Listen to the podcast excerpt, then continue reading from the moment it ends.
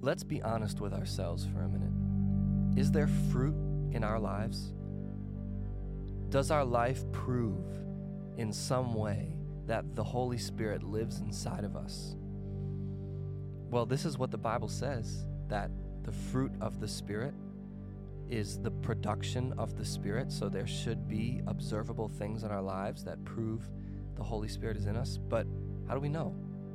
How do we know? I mean, if we were to take the list of characteristics in Galatians 5 love, joy, peace, patience, kindness, goodness, faithfulness, gentleness, and self control can't we say most people have those characteristics? If we took a look at some of the people we know in our lives that are non believers, don't they have some degree of love? Don't they have some degree of joy and peace and so on? So, does that mean that the Holy Spirit lives inside of them because they have those characteristics in some way? Well, then we have no ability to measure ourselves if that's the case. Well, here's the truth the world imitates everything that the Holy Spirit produces. So, if the Holy Spirit produces love, well, the world tries its best to imitate that.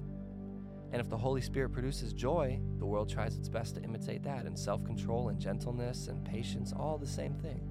There's an imitation of the world. So we have two different definitions. We have a definition of love that the world gives, and a definition of love that the Holy Spirit gives. We have a definition of patience that the world gives, and one that the Holy Spirit gives, and have a definition of self control that the world gives and one that the Holy Spirit gives. And what happens oftentimes is we end up measuring ourselves against the definition of the world. But if we're measuring ourselves in order to see whether the Holy Spirit truly lives inside of us, we need to use the Holy Spirit's definitions because He is the one who produces the fruit. And therefore, we need to know what exactly kind of fruit He's talking about. So we need to take his definitions. But how do we know his definitions? Well, we look at the example, the best example of what the Holy Spirit produces in a human life, and that is in the life of Jesus. So let's just take two examples really quick. First one self control.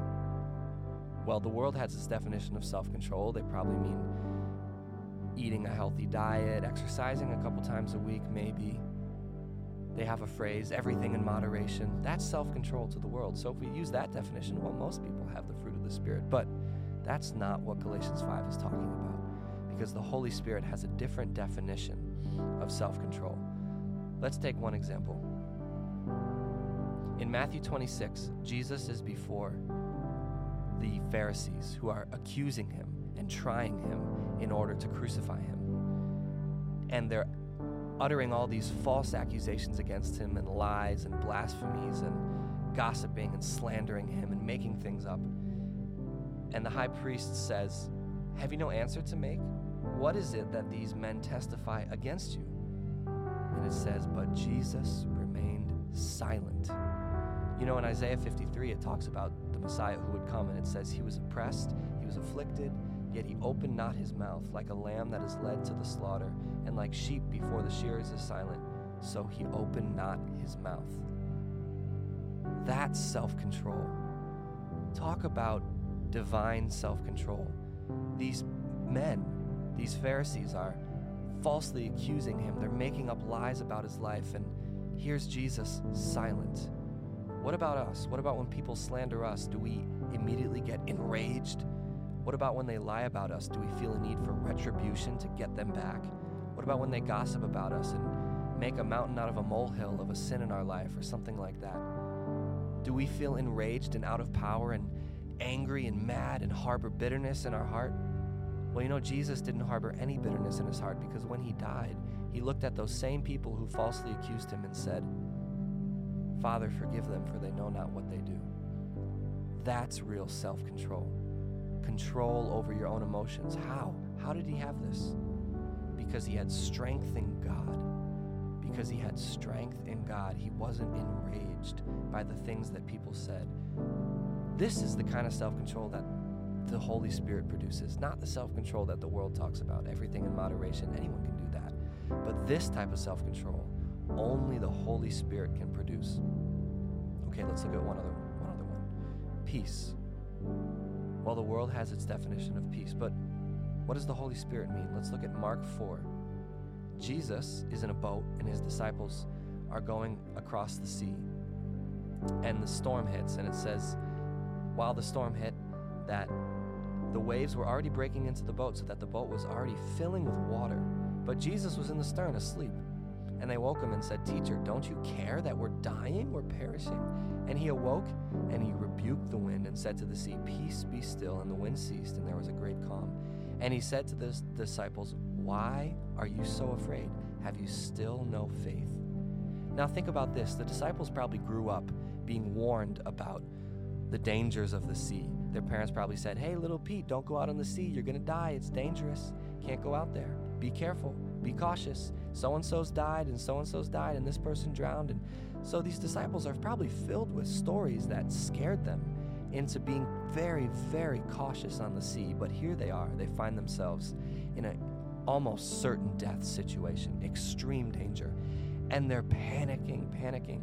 And they find Jesus sleeping and they go, What's your problem, man? Don't you care that we're dying? You're going to die too. And Jesus says, Where's your faith? Now, does that seem a bit insensitive?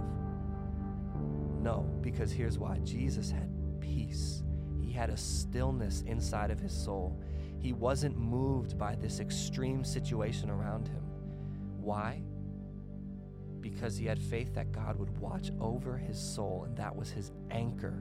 And so he wasn't shaken by the craziness around him. Can we say the same thing? If we're in a crazy situation, maybe we're in a situation that is so emotionally taxing and we're just brought to the end of ourselves. Maybe we're in a, pers- a situation of personal danger, legitimate, extreme danger. Maybe we're in a situation where our country is collapsing, and, but whatever it is, we have peace. We're unmoved by it. How is that possible? Because we have faith that God will watch over our soul.